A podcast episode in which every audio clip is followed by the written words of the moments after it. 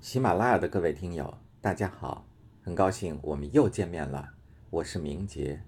欢迎您接着收听有声书《世界商道智慧》，主编任学明。从今天起，我们要一同分享本书的第六章：法国商道永远做时尚的引潮者。世界人民看法国人，看到的基本上都是法国式的浪漫情怀。几乎看不到一点儿商人的味道，但在世界经济强国的排名中，法国却名列前茅。这当然要归功于法国商人独特的商道智慧。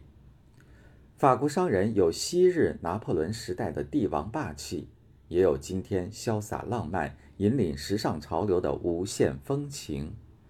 贵族式的尊贵，情人式的浪漫，平民式的亲切。加上表现个性的前卫和联系实际的商品意识，是今天法国商人独有的魅力特色。第一节：骑士风度的浪漫情怀。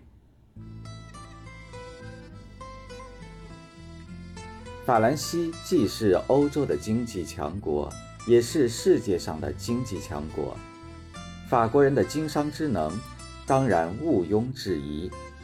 然而，这个神奇而又美丽的国家，以及这个国家的人们，留给世人最深的印象，仿佛与做生意赚钱没什么关系。法国处于欧洲的中心，地势平坦开阔，呈开放型，因而法国人最基本的性格特征是饱含激情、潇洒浪漫。多少年来，沧海桑田，斗转星移。居住在法国领土上的人，逐渐形成了法兰西民族。在拉丁语中，“法兰”是勇敢、自由的意思。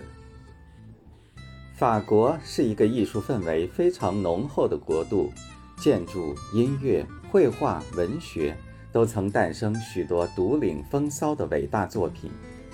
在这块土地上，曾哺育了伏尔泰、卢梭、孟德斯鸠。莫里埃、巴尔扎克、大仲马、雨果、塞尚、罗丹、毕加索、萨特这些流芳百世、赫赫有名的思想家、艺术家、大文豪，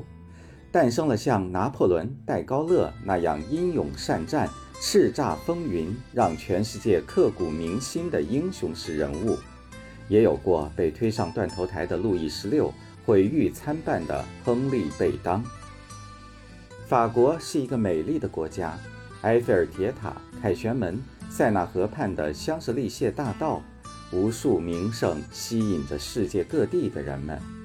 每个到过这个国家的人，可以为埃菲尔铁塔的壮美和尼斯海滩的旖旎风光而心旷神怡，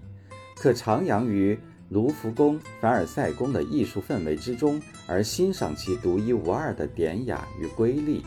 可以品尝着白兰地。而体验那份醇香和浪漫。法国这些留给世界人们的印象，似乎真的与经商没有多少关联。或许在法国，也只有驰名世界的时装和高雅富裕的香水，能让人感到法国人与做生意赚钱有一丝的联系。但对于那些活生生的、随处可见的法国人，他们却是一团永远也很难解开的谜，就连法国人自己也未必能读懂自己。著名的历史学家、政治家托克维尔就曾为自己的民族下了这样的断语：一个固守原则、本性难移的民族，以至于从两三千年所画的图像中还能把它辨认出来。同时，又是一个想法和爱好变化无穷的民族，最后变得连他自己也感到意外。但事实远非如此，任何一种现象都不可能孤立存在。法国商人的性格特质和上述所有的东西，压根儿就是水乳交融的。在漫长的中世纪。法国贵族化的生活长期占据主宰地位，即使是平民出身的杰出人物，也无不以跻身上流社会为荣，甚至在言行举止方面也刻意模仿上流人士的风格，从而使整个国家逐渐形成一种普遍的倾向，进而成为规范，对民众产生约束之力。骑士风度即是由法国宫廷衍生，逐步向全法国延展的独特产物，是法国贵族化倾向的文明标准。现实生活中，甚至文学作品里。骑士风度也受到法国人广泛的赞美和首肯，久而久之，这一精神特质渗透于法国民众的内心深处，即使在现代文明体制下，也是法国最具典型意义的群体性格特征。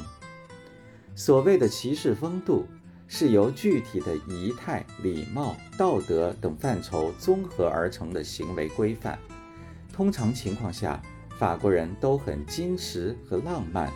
前者近似于英国绅士的高高在上和傲慢，后者含有平民化的个性张扬和情调刺激。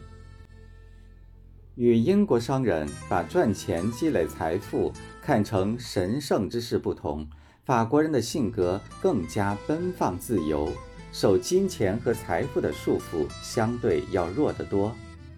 鉴于骑士风度的影响，长期以来，法国商人皆以恭敬妇女、崇尚妇女而自豪。他们一向以殷勤的法国人而著称于世。即使在今天，所有具有良好教养的男人仍旧恪守这些礼仪，否则便会被耻笑为没有教养的粗人。在一般人的头脑中，对法国的印象就是浪漫的法国，浪漫的巴黎。要问究竟浪漫在什么地方，也大多是从电影上的爱情故事中得来的，和从许多文人墨客的笔下读到的。法国人的确是浪漫的民族，可这种浪漫并非我们通常所理解的罗曼史。迷人的故事和善说情话的法国人，只是浪漫的小插曲而已。法国人的浪漫是一种感性的精神境界，自然恣意又不受拘束，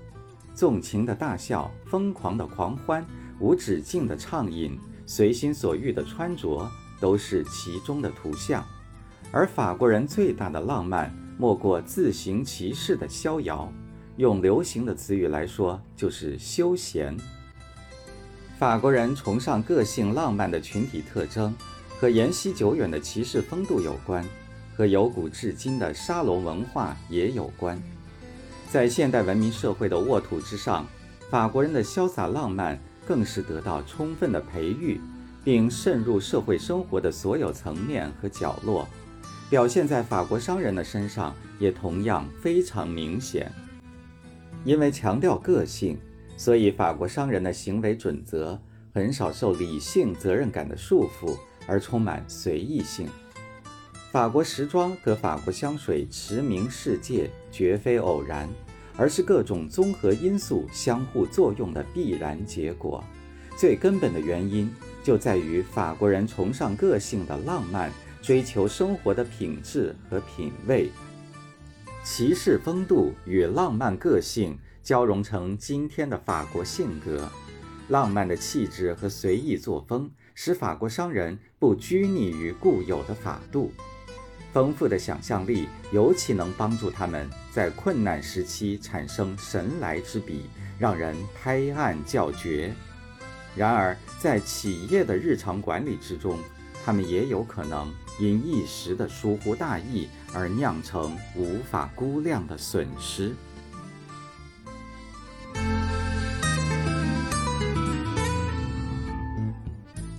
喜马拉雅的各位听友，刚才您收听到的是有声书《世界商道智慧》第六章《法国商道：永远做时尚的引潮者》，主编任学明，播讲明杰。感谢您的陪伴，我们下期再见。